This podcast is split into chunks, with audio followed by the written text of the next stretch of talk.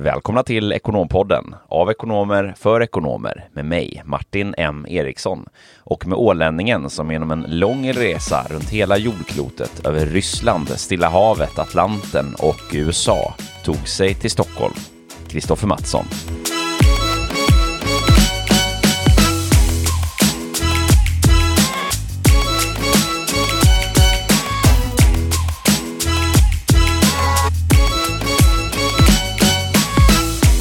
Härligt, härligt. Ja, och över Kristi himmelsfärd så, så var jag faktiskt nere i Österlen också. Så jag har varit på en jävla massa olika ställen. Nu Kör- svär jag också så... Körde du, körde du Österlen då norrut, att du reste liksom över eh, Norrland och Nordpolen och sen så åkte du ner förbi Sydpolen till Österlen? Eller tog du närmare väg då den här gången? Ja, med ett par långa styltor och långa kliv. Härligt.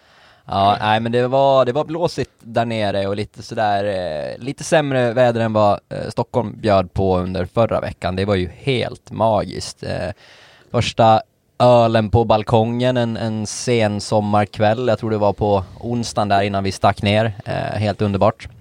Ja, riktigt fint. Det är, det är ju nice när man kan börja njuta av ehm, de här ljumna kvällarna nu också. De är inte så himla ljumna än nödvändigtvis. De kan ju vara lite kyliga, men eh, det kommer ändå. Man börjar få upp den här grundtemperaturen. Ja men så är det, man är ju lustig där. Eh, alltså man, man hittar ju alltid sätt att klaga på någonting. Så jag var ju den första som, som klagade på när väl vär, värmen kom där över en natt. Så då var, var det ju å andra sidan för varmt när man blev svettig när man gick till jobbet och sådär. Så det, det... Ja, det klagandet får stå för dig här. ja, jag säger ju det. Eh, ja, nej men och i morse började jag faktiskt eh, dagen här med en löprunda här med, med kontoret och lite, eh, vi sitter ju på open workspace där så vi hade några trevliga kollegor som var ute i, i spåret och sprang, eller spåret, vi sprang Skeppsholmen och och det var helt fantastiskt, underbart sätt att faktiskt börja dagen och få lite energi och avnjuta en härlig frukost på det. Trevlig runda det måste ha varit. Skeppsholmen är ju fint. Ja, och du lyste i din frånvaro Martin. Ja, precis. Jo, jag har inte riktigt kommit in i löparspåren här, höll jag på att säga, för den här säsongen. Eh, jag håller mig, jag håller på med cyklingen här nu och kommer igång med den. Ja. Eh, Sen har du haft lite annat på din agenda också. Jag har hört ditt tjat om hur du ska ha benan och hur du ska ha frisyren. Ska det vara långt eller kort? Och, och du har landat i något beslut nu va? För det ser ut som att du har varit till frisören. Ja, exakt. Nu är det klart. Nu är det avklarat, så att eh, det känns väldigt, väldigt bra. Det blir lagom långt. Eh, ja, precis. Jag har kört väldigt kort några år och sen tänkte jag att man ska köra lite längre, men nej, jag kommer inte överens med de här längderna alltså. Det, det är inte min grej. Nej, det var, det var en, en, en kort, kort prövoperiod där med, med den långa, långa frisyren. Men du är jätte, jättesöt nu, så det, det här blir nog alldeles utmärkt nu när sommaren och värmen kommer. Du är också söt. Tack. Jag har känt att jag har lite energi här idag efter löprundan bland annat och eh, eh, vi ska faktiskt prata om revision idag och, och då blir ni som på, på nålar säkert. Gud vad spännande och underbart och fantastiskt det här ska bli. Det måste väl vara det mest intressanta avsnittet som vi alla har sett fram emot. Exakt, det är knappast bara jag som har fördomar om att en revisor är en gammal, seg, trött gubbe med sin portfölj och en jäkla massa papper som är rätt slö på alla sätt och vis. Nej, men de flesta är väl idag ganska unga och fräscha likt dig själv. Ja, visst är det så. Ja. Tack för den komplimangen. Den såg jag inte fram för mig. Eh, nej men eh, så är det och det är ju faktiskt, det har ju, det har ju varit en ganska stor eh, revolution får man nästan kalla det i revisionsbranschen och eh, alltså hur all, alla arbetssätt, jag menar vi håller på att tjata på om den tekniska revolutionen och, och den har ju inte minst sagt eh, revolutionerat revisionsbranschen också. Och min gamla arbetsgivare PWC har ju jobbat jätte- jättemycket med, med liksom robotar och artificiell intelligens och hur man ska eh, effektivisera de arbetssätten för att kunna då bli mer rådgivande till exempel till kunderna och lägga liksom, ja, ägna sig åt mer värdeskapande aktiviteter och det kommer ju vara ett lite genomgående eh, genomgående trend här i liksom, yrkesrollerna för oss ekonomer så går ju mer och mer åt det hållet. Ja, det är ett område som eh, också genomsyras av många av de här makrotrenderna som vi har tjatat om tidigare här i, i vissa, vissa avsnitt. Då. Så att eh, det ska bli roligt att få en liten spaning här från dig eh, på det här ämnet. Och du är ju våran, eh, våran interna revisionsexpert här eh, på Talents of Sweden i och med att du har jobbat på PWC några år innan du kom till oss. Ja, jag får se om jag klarar av det uppdraget, men, men här mellan oss två så får väl jag agera lite expert idag. Då får vi se om jag får approval här från mina eh, för detta kollegor som säkert sitter på helspänn här. Verkligen. Ska vi hoppa in och eh, börja skopa lite då? Revision. Vad är revision? Eh, och vad gör revisorn i stora drag? Ja, precis. Nej, men vi, vi var ju lite inne på det här under förr, förra avsnittet också när vi drog eh, skiljelinjen mellan revision och redovisning och, och, då kan vi väl börja där egentligen att ja, men, eh, revision eller revisorns jobb är ju någonstans att, att granska det som en redovisare har gjort, alltså granska räkenskaperna i ett bolag, allting som händer och lämna någon form av yttrande eller besked då kring hur verkställande direktör och, och ledning har skött företaget så lämnar man då en, en revisionsberättelse med, med sina yttranden då. Eh, man har ju också en, alltså det är ju lagstadgat revi revision och man har ju också en skyldighet att anmäla, alltså om det föregår brottsliga saker och, eh, och sådär. Men hela liksom grundtanken är att man ska då försöka delge en objektiv bild av ett företags eller en förening eller för den delen, ja, en organisations verksamhet. Så eh, revisionen är ju lagstadgad och eh, där sätter ju då så att säga eh, staten ett krav på bolagen att köpa in en tjänst för att granska sig själva på uppdrag av staten. Exakt, så, så kan man verkligen se det och grundregeln är väl någonstans att alla, alla aktiebolag om vi utgår där då ska ha en revisor egentligen. Och så kan man då välja bort det här kravet. Men, eh, och, och då, då, är det egentligen tre kriterier man behöver ha koll på. Om man inte uppfyller minst två av de här så behöver man inte ha revisor. Och det gäller då för de två senaste räkenskapsåren, kan också vara viktigt att känna till. Och då är, är det då i korthet att eh, det ska vara fler än tre anställda i medeltal de här två senaste räkenskapsåren. Man ska ha eh, mer än en och en halv miljon kronor i balansomslutning, alltså summan av alla tillgångar till exempel. Eh, och ja, summan av alla skulder också då, för det ska ju hänga. ja, och eget kapital. Ja. Det blir ju samma sak. Eh, och, eh, så, och det sista, eh, sista kriteriet då är att man ska ha mer än 3 miljoner kronor i nettoomsättning då, intäkter. Eh, så är det. Och, eh, och, och, du menar då precis, och du får förtydliga lite här då, det betyder att de här tre grundkraven, man kan då alltså välja bort och slopa revisionsplikten om man uppfyller, eh, om man inte uppfyller minst två av de här. Just det. Och då, då, är, då, då infaller revisionsplikten egentligen på eh, nästa räkenskapsår, det vill säga det tredje räkenskapsåret. Då. Kan man säga så också att om man uppfyller minst två av de här så har man revisionsplikt? Det är kanske lite enklare definierade. Bra Martin, du har huvudet på skaft idag. Eh, och sen finns det ju lite andra specialregler, eh, diverse finansbolag och publika aktiebolag och sådär, de måste ha eh, de måste ha en, en revisor då. Mm. Hur är det med eh, det finns lite, sen har vi ju lite andra typer av som stiftelser och ideella föreningar och lite sådär. Där är inte revisionsplikten lagstadgad riktigt på samma sätt. Eller det finns lite specialregelverk där. Det gör det och till exempel i bostadsrättsföreningar och sådär så, så är det ju mycket stadgarna som, som bestämmer hur eh, och vad som ska granskas. Så där kan man ju till exempel ha en föreningsvald revisor och, och sen kan man ha en extern revisor också. Så det finns lite, lite olika specialfall. Eh, men jag tänker att vi utgår från, från eh, aktiebolag i, idag och om man är intresserad av det här så får man skicka in frågor eller googla sig till det för vi har inte tid att gå igenom det idag. Eh, men jag tänkte att vi skulle kunna börja lite intressant och Revisorsinspektionen är de som har koll egentligen på, på det mesta inom det här spektrat och faktiskt rykande färska siffror här nu från 11 maj eh, så finns det 190 registrerade revisionsbolag i eh, Sverige och 3080 kvalificerade revisorer.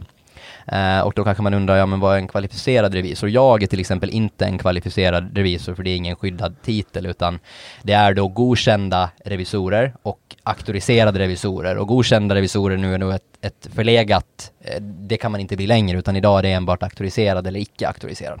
Och 2793 av dessa är auktoriserade. Just det, spännande siffror. Ja men visst är det det. och då är bara lite kuriosa, då, ungefär eh, 64% av dessa är män och 36% är kvinnor. Och man kan ju ganska tydligt se där på den statistiken att, att eh, äldre, tar vi kanske 55 plus, är ju eh, nästan ut, eller inte uteslutande, men övervägande majoritet faktiskt är manliga revisorer. Och man ser ett ganska tydligt skifte där, att eh, det blir mer och mer 50-50 eh, och till och med kanske till och med fördel tjejer för liksom nyutexaminerade eller nya auktoriserade revisorer. Så det kan vara ganska intressant. Och då kanske man eh, eh, också behöver gå igenom vad är en auktoriserad revisor och eh, det är ju egentligen då eh, ja, eh, det gör att du egentligen får ha rätten att, att eh, intyga att eh, de här räkenskaperna är Eh, är korrekta. Och man har faktiskt gjort om det här ganska nyligen och det har blivit enklare just för att man ska få ett ökat inflöde av revisorer och, och sådär. Så har man mm, tidigare då har det varit åtta års praktik och teoretisk utbildning, men man har dragit ner det till sex års praktisk och teoretisk utbildning nu. Så i, i stora drag så, så innebär det att ja, men, typ en kandidatexamen inom ett ekonomiskt ämne Eh, fungerar idag kontra tidigare så måste det vara företagsekonomi till exempel. Och det är också då för att man i ett senare skede kanske inser att jag vill bli revisor och då ska den vägen vara enklare då. Eh, och då behöver man då, om man har den här kandidatexamen på tre år till exempel, så bör man då utöver det ha minst tre års eh, praktik då eh, under handledning då av typ en auktoriserad revisor på en byrå. Mm. Eh, så är det. Och branschen idag domineras ju av eh, Big Four, eh, PVC där, där jag själv jobbade och EY eller Ernst Young som det tidigare hette, Deloitte och KPMG och sen finns det ju en del, eh, man brukar prata om Big Six ibland, Grant Thornton, BDO och så finns det Baker Tilly och sådär. Så, så det finns ju ett gäng, jag menar det var 190 stycken, men det är de, de utgör nog den största delen, betydande delen av alla revisionsuppdrag där. Mm. Big Six där precis, BDO och eh, Grant Thornton som också då inkluderas i den här sexan. Eh, tillsammans med då PVC, KPMG, EY eh, och Deloitte i då Big Four. Exakt, exakt. Så det är stora bässar Verkligen.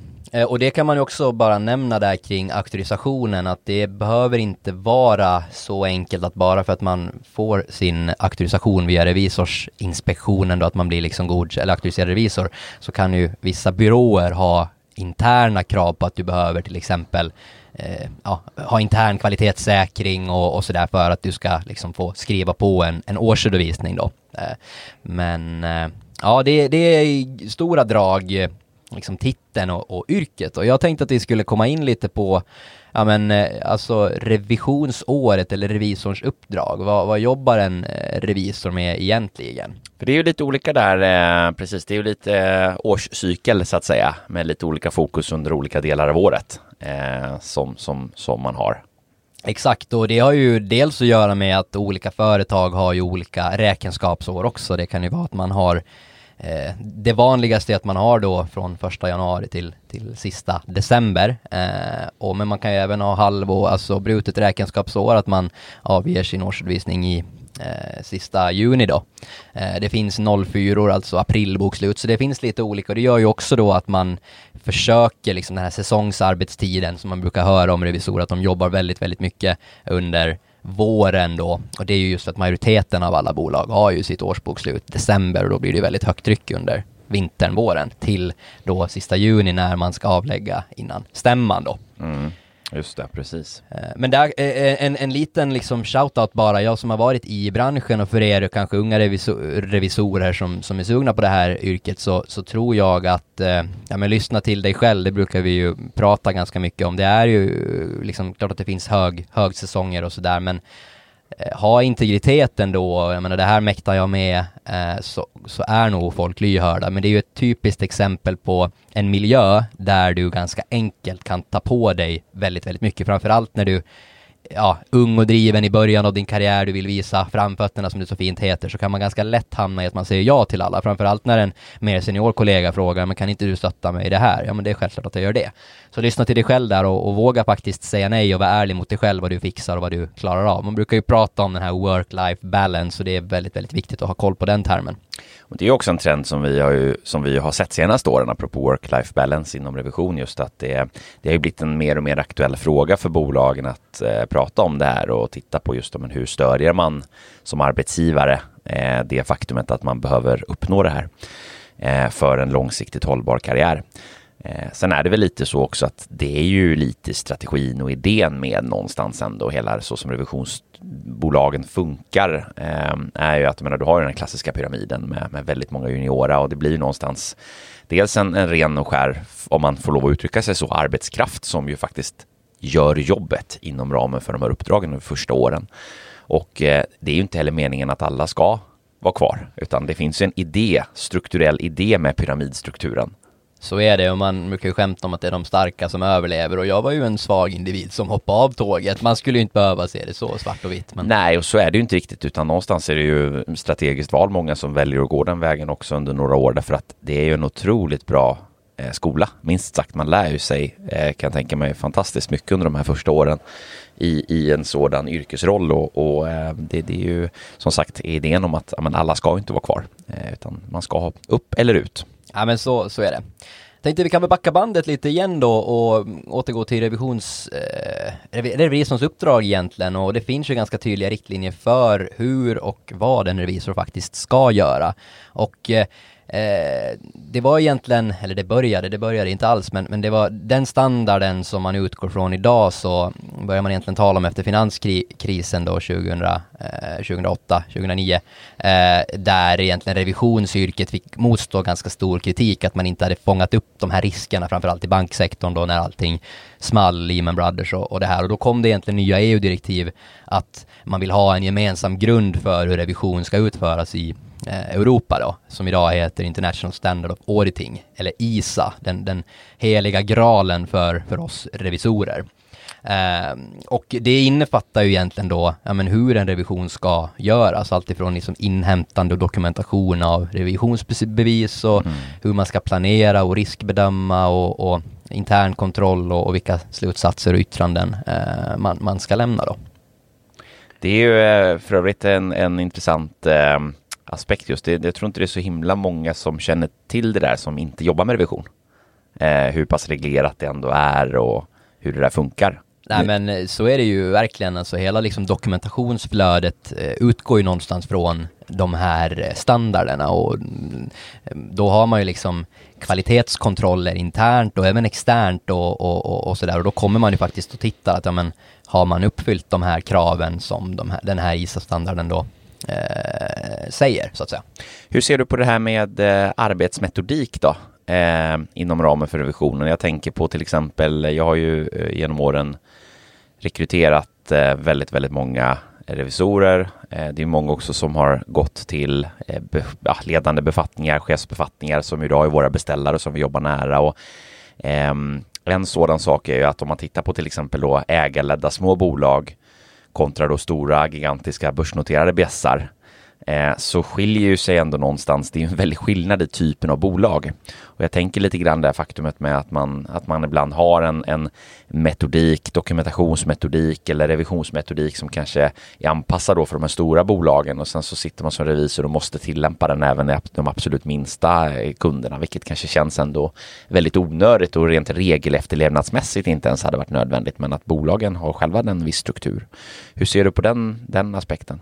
Ja, nej, jag är nog inte ensam och, och har en ganska stark åsikt om det och det är ju man kan tycka att det är väldigt stolpigt ibland, att det här liksom bidrar med noll mervärde, varken för mig, för vår organisation eller för våra kunder, men någonting jag måste göra bara för att det finns vissa regler som säger det och precis som du är inne på, mycket av de här regelverken är ju inte menar, ett stort börsnoterat bolag inom finanssektorn kontra eh, en, en liten butik som säljer kläder. Eh, det, det, det, är väldigt, väldigt stora kontraster där. Det är klart att inte allting är tillämpbart där och det, det, det tror jag är det har gått mer och mer till den här regelefterlevnaden och jag menar tidigare pratade man om en snackrevisor och det är ju många faktiskt, alltså äldre erfarna revisorer också som tycker att det blir lite väl mycket, alltså uh, what's the point of doing this, lite så. Mm. Uh, och att man man kan ju, det tänkte vi skulle prata lite om här i slutet också, skillnaden på vad kanske på en stor byrå kontra en mindre byrå. Eh, så finns det ju lite skillnader i arbetssätt och hur man internt, vad man har för eh, ja, krav på sig.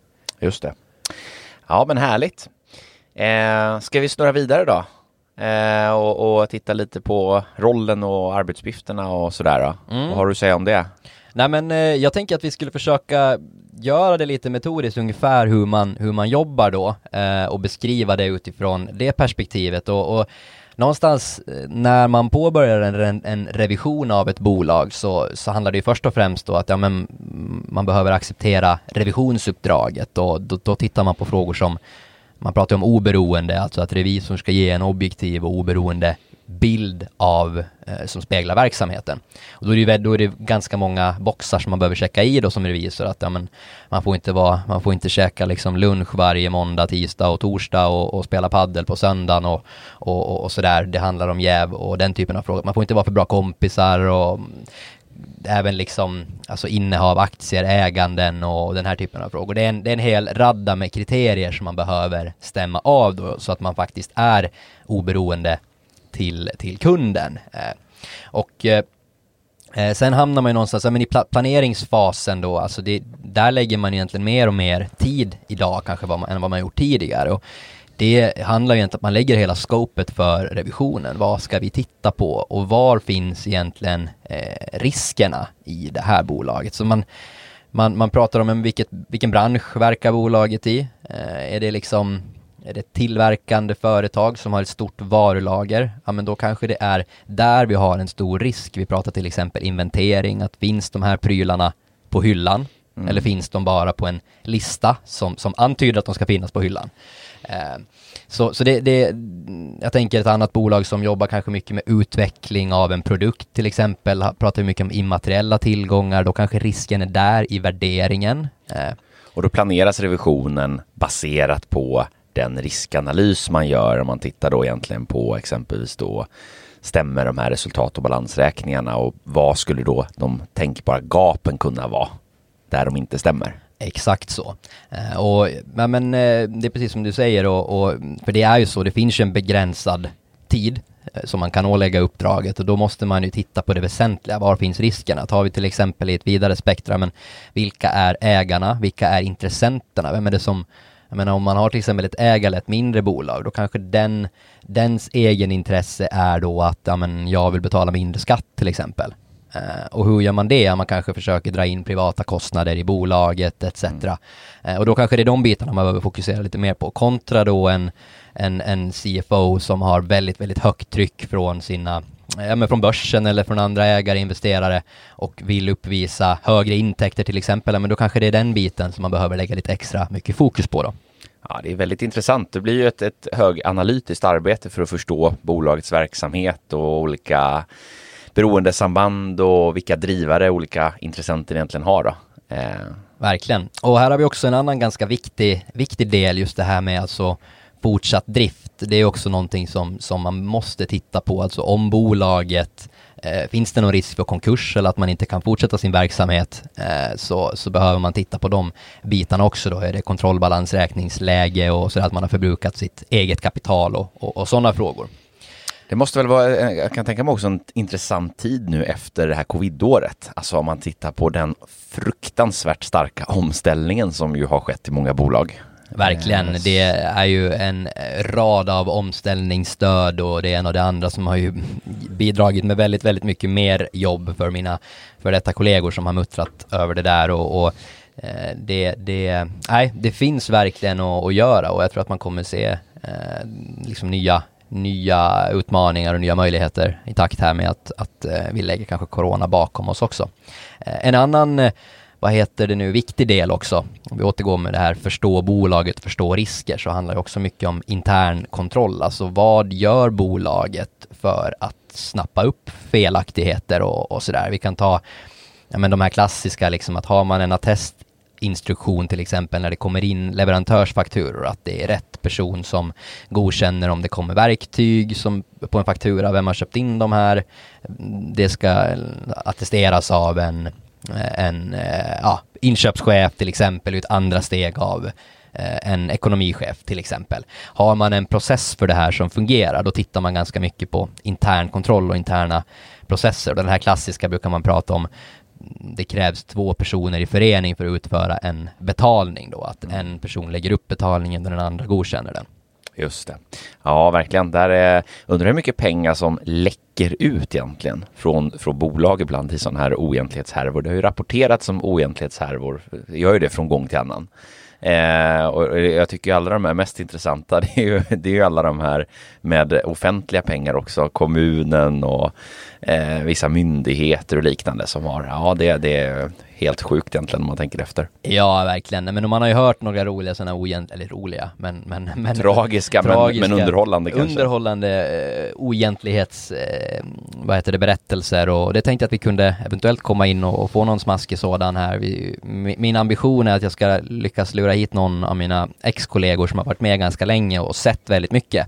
Så då kan vi diskutera bland annat det. Det skulle man ju kunna ha ett helt avsnitt om också. Men. Ja, men det ju det som är så bra. Då kör vi liksom här nu ett bra introavsnitt för att liksom greppa revisionen och få hela grundplattan. Och sen fördjupar vi oss här i, i lite fördjupningsavsnitt eh, med eh, intervjuer och sådär. Så att det, det är en bra struktur vi har planerat här som du roddar i här. Jag tycker det. Ja, verkligen. Och det, det sista vi ska nämna dock i planeringsdelen är just som vi var inne på eh, det här med väsentlighet, alltså att dels titta på var är riskerna, men sen så bör man ju också hitta någon form av väsentlighetstal. Vi kan ju liksom inte granska allt, alla kvitton, alla fakturor, eh, allting ner till sista kronan och sista öret, utan man, man får någonstans, beroende på vilka risker vi ser, så får man försöka bedöma då en, någon form av benchmark, att fel som, som liksom understiger kanske ett visst belopp till exempel, ja men det kan vi inte lägga fokus på. Uh, men det är en väldigt, väldigt väsentlig del av riskbedömningen och, och sådär, så man lägger väldigt mycket jobb kring det, men det handlar just om att man kan inte, man kan helt enkelt inte granska allting. Nej, precis, jag förstår det och det, det är en prioriteringsfråga. Den borde ju vara väldigt utmanande, tänker jag, i väldigt komplexa bolag. Är det inte så? Alltså hur hittar vi det som ens är väsentligt? Det måste ju till väldigt mycket strukturerade intervjuer med folk för att förstå ibland. Och, och man kanske gör lite stickprover och man kanske inte tar allt alla år heller. Nej men eh, så är det ju och just att titta på men vad är det för verksamhet som bolaget bedriver. Ska vi liksom titta, är det, är det tillgångarna och sen får man ju också titta liksom beroende på de här väsentlighetstalen, vilka poster kommer vi att granska till exempel i balansräkningen? Och, och, där kan man ju också göra lite, men det här, den här posten, vissa också poster så är automatiskt att man granskar ändå då enligt den här revisionsmetodiken. Men, ja, men det, det, det, det finns jättemycket spännande att prata om där och hur man tänker eh, risk och, och väsentlighet. Men kontentan är någonstans man får, man behöver lägga en, en bra planering och en bra, en bra plan helt enkelt. Just det.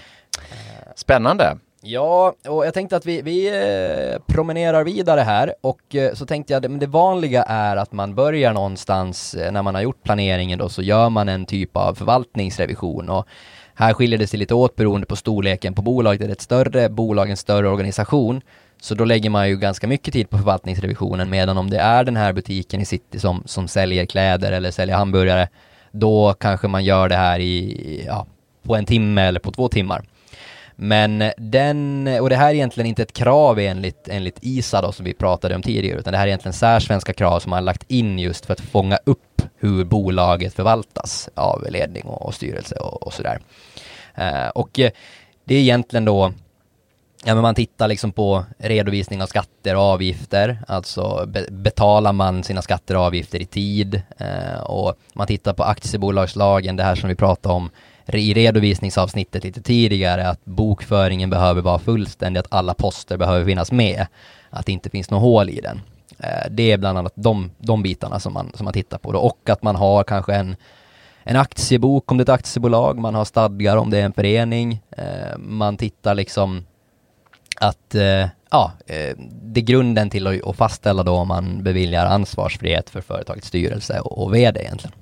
Hur kommer man in på det här med, med bolagsledning och, och intern styrning och internkontroll och sådär? Är det någonting som man också tar upp i, eller hur djupt går man där om man tittar liksom på rena så här risker i eller liksom eh, framgång eller hur man ska uttrycka det i hur bolaget faktiskt leder och, och styrs och så vidare? Ja men det är ju... Var går gränsen? Ja men man brukar ju säga att planeringssteget, det, det lever ju med hela revisionen. Det, man stänger kanske det samtidigt som man stänger revisionen rent krast då. Så det finns ju många olika sätt att, att se det, men precis som du säger så handlar det ju om att också titta i, alltså beroende på hur de hur, hur styrelse och ledning förvaltar bolaget så är det också en aspekt att ja men vad sägs på styrelsemöten? Vi tittar ju till exempel på protokoll, vad liksom linjerar det med verksamheten? Eh, och, och, bedriver man en verksamhet som man faktiskt gör enligt bolagsordningen till exempel. Mm. Eh, så eh, och, och, där, i förvaltningen, planeringen så, så är det också då liksom lite parallellt så tittar man ju på de här interna kontrollerna som jag tittade på just på att fånga upp de här riskerna också då.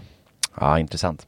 Och sen har vi räkenskapsrevisionen då. Kvitton och transaktioner och papper och hit och kvitton dit. Exakt, ja men här kommer vi in egentligen granskar alltså posterna rakt upp och ner, det som ju en, en eh, ja men till exempel en, en extern person, men när man tittar på årsredovisningen så tittar man på, på intäkter, kostnader och man tittar på eh, alltså balansräkning i form av tillgångar och, och skulder och kassabank och, och, allt vad det är. Och då handlar det egentligen om att granska allt löpande som, som har hänt då, eller egentligen inte allt löpande utan det bokslutet som en redovisningsperson har upprättat till exempel.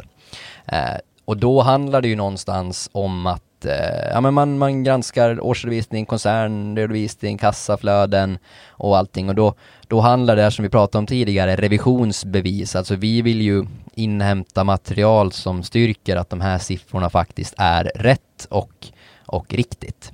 Eh, så ett, ett av de här klassiska exemplen är ju då att vi vi, eller vi säger jag som att jag vore revisor, revisor fortfarande, men att en revisor då behöver inhämta till exempel ett engagemangsbesked från banken och det är ju då ett, ett utlåtande som man får direkt från banken som styrker till exempel att de banktillgodohavanden man har, eh, eller det engagemanget man har i banken rent krasst då, överensstämmer med det som ligger i böckerna. Så det är ett det är ett konkret och, och det här klassiska exemplet på revisionsbevis. Då. Sen finns det olika grad av tillförlitlighet i de här bevisen. Engagemangsbesked är ett bra exempel på ett med väldigt hög tillförlitlighet för att det är ju från extern part. Medan ett, ett handskrivet eh, A4-papper från, från veden som säger att ja, men, den här bilen står på parkeringen och den är värd eh, x antal kronor. Det kanske är lite mindre tillförlitligt då. Kan man tänka sig. Den är värd x antal bitcoin. exakt, exakt. ja, det ja. måste väl vara en annan intressant, eh, apropå helt sidospår nu, men jag tänker på eh, när alla kryptovalutor börjar komma in i böckerna här nu. jag tänker värdera de tillgångarna. Ja men så, så är det och det där är ju liksom ett löpande, återigen kopplat till bolaget, den verksamhet man bedriver. Jag menar, Eh, många företagsledare är ju ganska optimistiska när de liksom värderar sina tillgångar och projicerar intäkter framåt och sådär och, och då, då får man ju helt enkelt bolla det med revisorn att är det här, är det här lite för optimistiskt tänkt till exempel. Och sen får man ju också då titta till liksom vilka är intressenterna, men är det en bank externt för att man ska eh, kunna få finansiering, ett lån eller någonting, eller är det externa finansiär, finansiärer som ska investera i bolaget eller är det för management och ledning? Eh, det är också en riskaspekt om vi kopplar, till, kopplar tillbaka då till, till början. Just det, nej men verkligen. Men, eh, men någonstans så, så där görs ju mycket av jobbet och man tittar igenom posterna och bockar av dem då eh, och, och, stämmer av att allting är okej okay på, på olika sätt. Och sen går man väl egentligen eh, ja, men vidare någonstans, det, det är ju kontinuerlig rådgivning egentligen som, som revisorn bidrar med. Man gör mycket intervjuer och liksom, men hur gör, man vill ju förstå hur bolaget jobbar och hur man bedriver sin, sin verksamhet. Och här är bara en liten, en liten tanke som, som eh, jag har brottats med ganska mycket under min tid på, som revisor och sådär. Alltså det var väldigt, väldigt stor skillnad mellan kunder och kunder. Och här är väldigt medskick till er Eh, ja, men er ledare eller ni som sitter med böckerna och, och, ska få besök av revisorn nu eller haft det, att använd revisorn som ett bollplank och bli lite polare med revisorn istället för att sitta på nålar och betrakta revisorn som någon som kommer och, och ska liksom, eh, ja, här har du gjort fel eller här har det blivit fel, utan istället då se det som ett kvitto att jag har gjort ett bra jobb och använt personen som, eh, ja men, eh, liksom, jag har ett par frågor där. Om man tittar där till exempel då på eh, just det här med, med eh, att, att liksom nyttja revisorns kompetens och kunskap eh, för då olika typer av frågor. Vad går gränsen för revisorns, så att säga, ändra granskande ansvar, där det ju handlar om att egentligen eh, följa de regelverk som finns för revisionen och att då stödja bolagen i kan jag tänka mig ganska många fall bolagens intresse av att veta då men var går, var går gränsen? Diskussioner om eh, kreativa upplägg, diskussioner om eh, liksom minskade risker för att hamna i, i problem med, med, med liksom olika regelverk och så vidare. Man har ju hört ganska mycket det där, men det finns vissa lite mer kreativa revisorer som tar ut svängarna lite mer och andra som är lite mer eh, återhållsamma. Var går gränsen och hur resonerar man kring, kring det här? Ja men det där är en ganska svår fråga och eh, Jag skulle säga så här, det är väl lite återgå till det här med att man, man får inte granska sitt eget jobb. Eh, och det där är ganska svårt många gånger. Jag menar man kan ta ett ganska praktiskt exempel, till exempel att upprätta en kassaflödesanalys som ju kanske inte många internt på bolaget alltid kan. Då kommer ju revisorn ofta in och, och, och hjälper och rådger hur, hur kan du göra det här? Kanske man till och med har upprättat en, en mall att ja, men fyll, i, fyll i de här fälten i Excel så, så Eh, blir det liksom den här outputen och så granskar man att det är korrekt upprättat.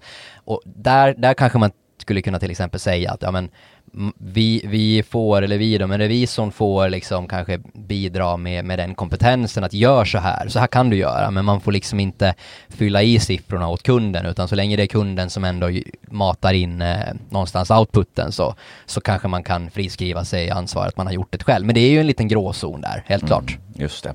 Alternativt kanske det finns andra kollegor på byrån som kan hjälpa till. Då är det ju fortfarande inte den revisorn som ju faktiskt granskar som har gjort det.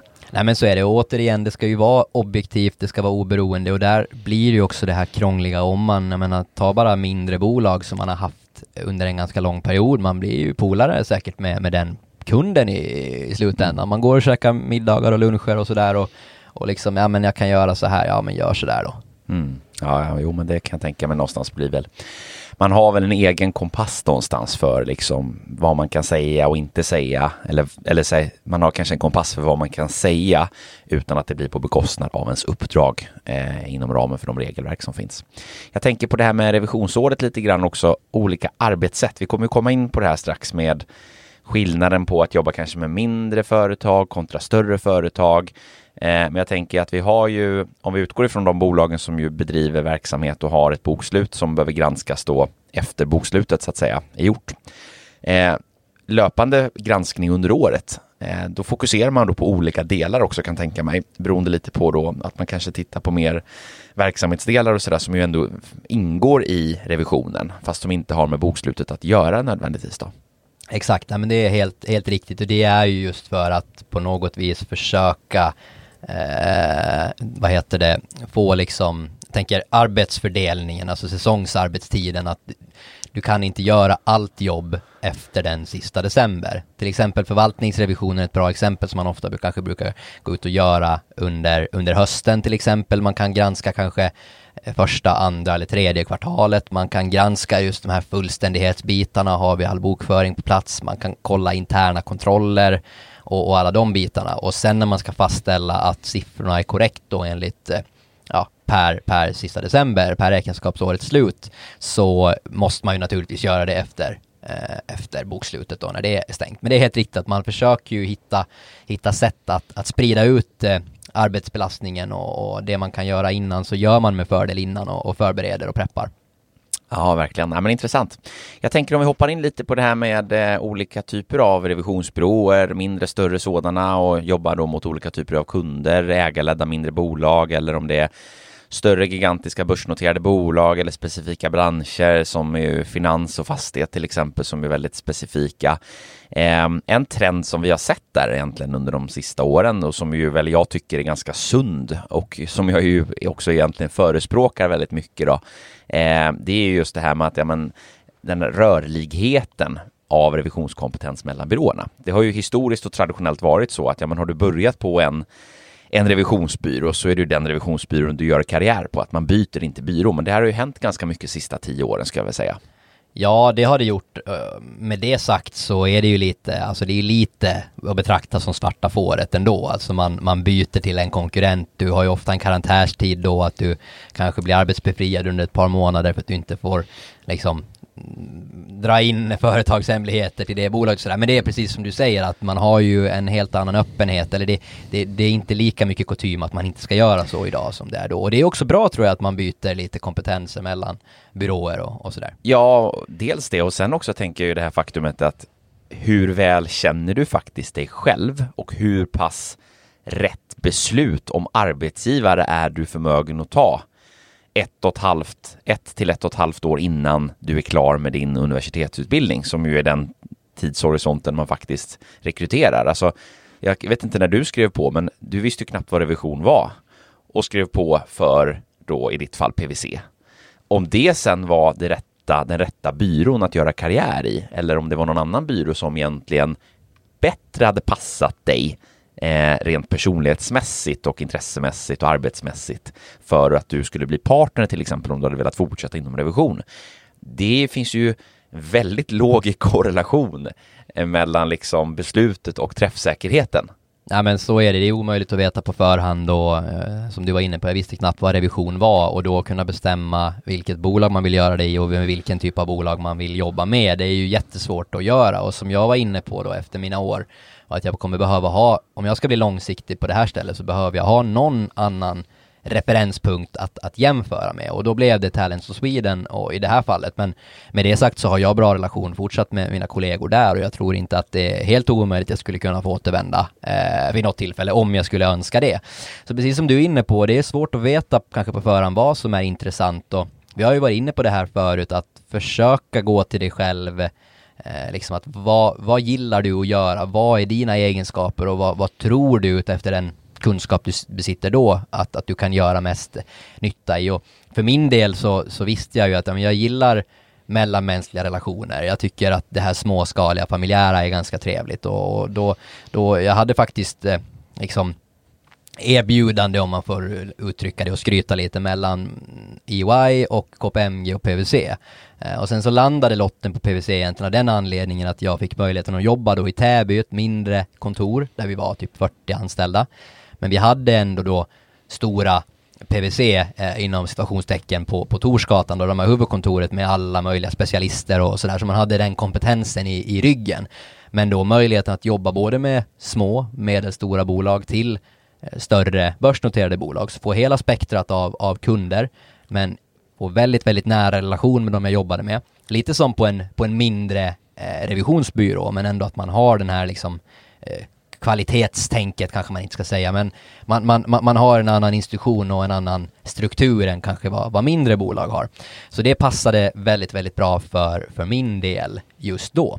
Men sen kan man väl också titta lite på men vad för typ av, av kunder har det här bolaget som, som jag eventuellt kommer börja jobba hos. Och precis som vi har varit inne på tidigare i podden, men om jag är intresserad av massage, eh, vad heter det, revisionsbyrå eller Baker Tilly eller GT eller BDO eller, eller KPMG. Men bjud ut en, en revisor på en fika och lyssna in hur deras arbetsdag ser ut och vad de jobbar med.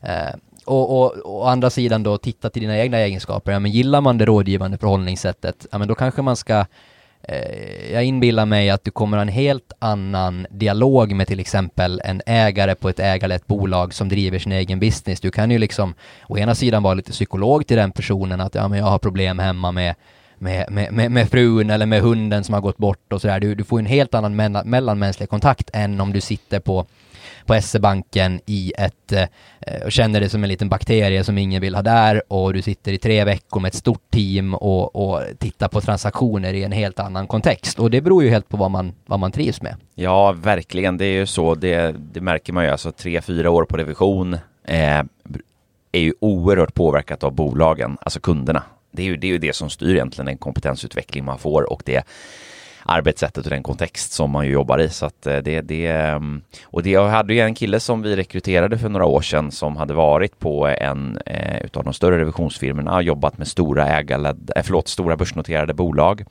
Eh, och eh, trivdes ju egentligen inte hundra med det. Han ville ju jobba mer med ägarledda bolag. Han var väldigt duktig, en högpresterare, hade bra debitering, eh, hade faktiskt tagit upp det här internt. Eh, men på grund av strukturerna så släppte de inte honom, utan han vart ju liksom fast. Resultatet blev ju att vi, han bytte byrå.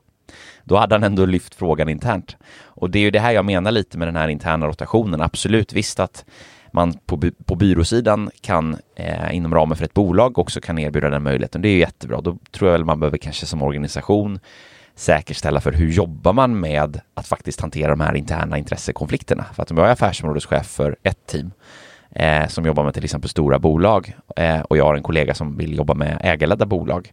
Det är ju ett tapp på kompetens. Den har jag ju byggt upp i kanske fem, sex år den här personen och jag ser ju det som en potentiell nyckelspelare framåt och plötsligt så ska jag bli av med, med, med honom eller henne. Men om alternativet är att personen lämnar till en annan byrå eh, i onödan så är ju inte det så bra heller.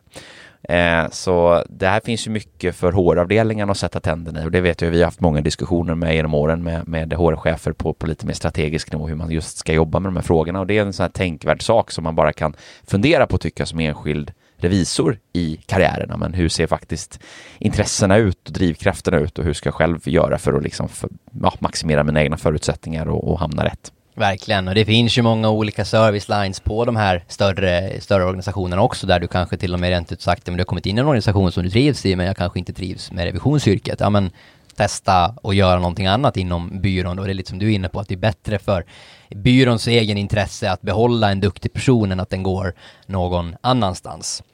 Eh, så nej men fundera lite till dig själv och det kan ju också vara sådana saker som, jag menar jag tycker om ledarskapsfrågor eller att arbetsleda och, och, och sådär och, och, då kanske det är fördel att vara, du har ju en ganska tydlig liksom karriärstege framförallt på de större byråerna där du liksom är associate, du blir senior associate, du blir manager och, och director och eventuellt partner. Eh, och, och då är det ju också så att du förväntas ju, du, du, i takt med att du stiger i rang så kommer ju du ha personer som ser upp till dig, inte bara ser upp till dig utan även du förväntas ha en, en viss kunskapsnivå och kunna leda dem och ta ett arbetsledaransvar och, och sådär. Och tycker man de frågorna är roliga, men kanske man också får det här med, mm, återgå till liksom att diskutera var trivs jag och var passar jag, men utforska hur din egen utveckling kan se ut på ett visst ställe och om det linjerar med vad du vill göra. Får man ju försöka göra det efter bästa förmåga då, den kunskap man, man sitter kanske just då. Och det är kanske svårt när man sitter i skolbänken. När man har eh, jobbat med revision då ett par år eller flera år eh, och man bestämmer sig för att nu ska jag inte fortsätta uppåt här utan jag ska ut och göra något annat. Eh, då finns det en massa spännande vägar för vad man kan sätta tänderna i och vilken typ av roller man kan, kan gå till. Eh, här pratar vi också med, med många revisorer. Eh, vi rekryterar ju mycket från revisionsbyråerna, vilket är en naturlig, liksom, det, det är ju så det ser ut och, och en naturlig, som sagt, plantskola. Eh, vad kan man göra då, utöver att, kliva in och bli eh, affärsansvarig konsult på Talents of Sweden och utveckla ekonomi och finansfunktioner och vara rådgivande till CFO i de frågorna som du är? Vad kan man göra mer eh, utöver det? Ja, men det som vi har varit inne på, det är ju en, en väldigt bra skola ändå, får man säga. Eh, alltså man, man, man får ju en, en viss liksom, eh, jag ska inte säga kvalitetsstämpel, men liksom dels då, jag menar att man ändå klarar av stundvis, ganska, alltså en leveranssäkerhet, att man trivs i den typen av miljöer och att man har ett konsul, en konsultmässighet i alla fall eh, önskvärt att man har det om man har jobbat ett, ett antal år. Man eh, har en perspektiv på risk och förstå olika bolag, förstå hur bolag är uppbyggda. Eh, man kanske liksom förstår sig på nyckeltal och kopior, vad är drivarna och hur finansieras det här och, och så vidare. Och det finns som sagt ofta en ganska tydlig karriärsteg inom revision, men det är ju väldigt, väldigt vanligt att man också testa på någonting helt, helt annat. Och man blir ganska anställningsbar. Och sen skulle jag också vilja hävda att det är en ganska bra allmänbildning och, och, och vidareutbildning på på till exempel ekonomiska studier. Att du, menar i middagsbordet eh, så om någon pratar om ett bolag de jobbar på eller de har haft en, en business med, så får man ett ganska bra, men man har ganska mycket hum om, om beroende på vad man har för kundbas då i bolaget naturligtvis, men, men man har ju varit inne i ganska många olika organisationer och kan nog bidra med ett och annat i, i många olika diskussioner. Bara det är ju eh, en, en en bra grej i sig. Men du kan säkert bättre svara på vad man kan, kan jobba med. Jag hamnade ju här, men precis som du är inne på, alltså, och, och, och man kan ju börja jobba med lite vad som helst. Vad, vad, har, du för, vad har du rekryterat eh, revisorerna till för roller? Får jag ursäkta här alla gamla PVC-are också. Jag vill inte att Martin ska rekrytera bort er här från, från PVC, men det är möjligt att han kommer och pokar er. Det är, det är ju som du säger, det är väldigt bred, eh, bred bas. Ehm, Oftast är det ju någon form av eh, eh, kärna i ändå, eh, alltså ekonomirelaterade frågorna. Eh, du har ju hela CFO-ledet. Antingen så har man det här helhetsintresset. Många tar ju kanske en första ekonomichefs eller CFO-roll i ett mindre bolag om man gillar att jobba på den nivån. Andra går till stora bolag, börjar jobba som redovisningsspecialister om man drivs av de frågorna kanske tar ett chefs och ledaransvar för, eh, för någon, eh, någon funktion, jobbar med controlling i någon form. Eh, en del går till risk, intresserade av det faktiskt. Eh, inte så vanligt, men det finns de som gillar det tänket och går mer åt det hållet och andra lämnar ju faktiskt helt ekonomiska och kanske går mer in i en verksamhetsroll där man ju faktiskt har en, som du själv beskriver, en bra allmänbildande kunskap och kompetens. Så att där finns ju, där ska jag säga att det är ju som du säger att du har ju en bottenplatta av otrolig kunskap och kompetens. Du har dessutom byggt ett, ett nätverk. Det man också får, det är ju den här insikten om vad är det jag faktiskt gillar och hur gillar jag att jobba? Det här handlar ju inte bara om kunskap och kompetens inom de ekonomirelaterade frågorna, riskfrågorna, utan också just arbetssätt. Gillar jag ledarskap? Gillar jag rådgivningen? Eh, som ju du till exempel gör i stor utsträckning. Gillar jag mellanmänskliga relationer? Eller trivs jag mer att sitta och, och, och klura på de här redovisningstekniska frågorna och, och göra mer komplex djupgående analys? Där är ju en övning i självreflektion och självinsikt som man behöver göra och den bistår vi ju väldigt gärna med och gör ju också med många revisorer. Så att eh, sitter ni och funderar där ute på vad ska jag ta vägen? Eh, så är du jättevälkommen att höra av dig till, till oss på eh, Talents of Sweden, någon av kollegorna, så, så stöttar vi gärna. Och vi har ju också en del eh, väldigt intressanta fördjupningsavsnitt på eh, redovisning. Vi har ju ett, ett väldigt spännande på eh, controllerrollen som vi också kan tipsa om för er som känner att det är, är nyfiket och intressant. Verkligen och, och framförallt också som vi har pratat om eh, just med konsulter och, och, och sådär att man också kan ta den vägen. Du har ju liksom testat på att vara i olika miljöer hos olika bolag. Starta eget bolag är det många som gör och det är ju ett, en fantastisk förberedelse inför det och få känna på att vara konsult eh, men sen tänka att men det här kan jag lika bra göra i, i egen regi. Jag har byggt upp mitt nätverk, jag har mina kunder som vet att jag är duktig. Ja, men jag, jag stöttar dem i mitt, ega, i mitt egna varumärke. Liksom. Mm. Eller gå till ett annat bolag och ta anställning i en eh, interim service-verksamhet till exempel. Mm. Eller bli interimskonsult via oss. Det finns alla möjliga spännande vägar framåt. Och med det tänkte jag att vi eh, skulle eh, sätta punkt för det här avsnittet. Väldigt bra beskrivet, eh, Kristoffer, eh, hela den här eh, frågeställningen kring vad gör egentligen revisorn och vi hoppas att ni har fått eh, lite mer djupgående insikter. Eh, vi kan väl bjuda in, tänker jag, lite frågor och, och liksom eh, djuplodade frågeställningar, spaningar som ni känner att det här vill jag ställa till er eller till en revisor. Ehm, så eh, är ni jättevälkomna att skicka in dem. Vi kommer att ha eh, då tar vi med dem här inför vårt eh, fördjupningsavsnitt när vi, när vi kör intervju med troligtvis här kanske någon av dina tidigare kollegor eller vem det nu blir som Ja, de, de står ju på kö här och knackar på poddstudiodörren tänkte jag säga. Så nu handlar det bara om att välja ut guldkornen där ja, vi får fundera på vem som eh, bjuder oss på bäst, eh, bäst middag helt enkelt för, som tack för det. De granskar ju inte oss så att eh, det är okej då och, skicka Exakt, in en liten sån här representation. Skicka in en liten sån här eh, inbjudande eh, rep på det. Vi kanske vill gå på någon fotbollsmatch också eller åka iväg på någon jaktresa. Vad vet jag? Nej, nu ska vi avrunda här och vi vill rikta ett stort tack för att ni har lyssnat och hoppas att vi, ni lyssnar in nästa vecka igen. Ha en underbar fortsatt eh, sommar. Stort tack. Hej. Hej.